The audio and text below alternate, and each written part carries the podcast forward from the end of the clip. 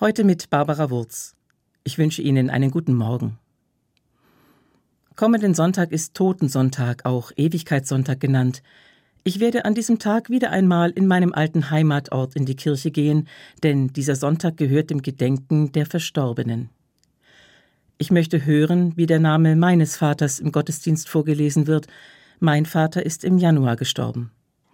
Deshalb wird sein Name verlesen werden, zusammen mit den Namen all der anderen Gemeindemitglieder, die dieses Jahr gestorben sind.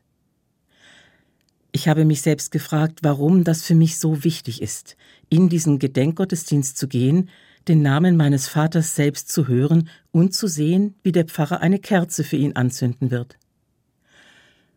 Das letzte Mal, dass mein Vater in einem Gottesdienst genannt wurde, das war bei seiner Beerdigung, begleitet von den Worten Gott hat dich bei deiner Taufe zu neuem Leben berufen. Einige Jahre davor hat ihn der Pfarrer zusammen mit dem Namen meiner Mutter genannt, beim Gottesdienst zu ihrer goldenen Hochzeit. Er hat den beiden damals ganz persönlich Gottes Segen zugesprochen, wie auch schon 50 Jahre davor ein Pfarrer, als sie kirchlich geheiratet haben. Bei seiner Konfirmation hat mein Vater seinen eigenen Namen in der Kirche gehört, zusammen mit dem Versprechen Gottes, dass er ihn als Jugendlichen und Erwachsenen immer weiter begleiten wird, so wie er es von Anfang an getan hat, wie Gott es versprochen hat bei seiner Taufe. Mein Vater war ein Mann, der viel nach Gott gefragt hat, der gebetet hat, dem aber auch Glaubenszweifel nicht fremd gewesen sind.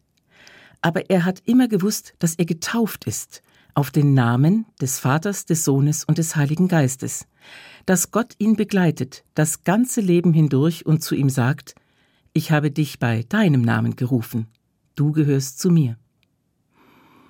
Ich denke, deshalb ist es mir so wichtig, nächsten Sonntag den Namen meines Vaters im Gottesdienst zu hören und zu sehen, wie der Pfarrer eine Kerze für ihn anzünden und auf den Taufstein stellen wird. Meinen Vater und all die anderen, für die eine Kerze angezündet wird, hat Gott selbst mit ihrem Namen gerufen. Sie gehören zu ihm von Anfang an, das ganze Leben hindurch und darüber hinaus. Das Licht der Kerzen erinnert daran, und von diesem Licht möchte ich etwas mitnehmen, einen Hoffnungsschimmer, ein wenig wärmenden Trost. Barbara Wurz, Stuttgart, Evangelische Kirche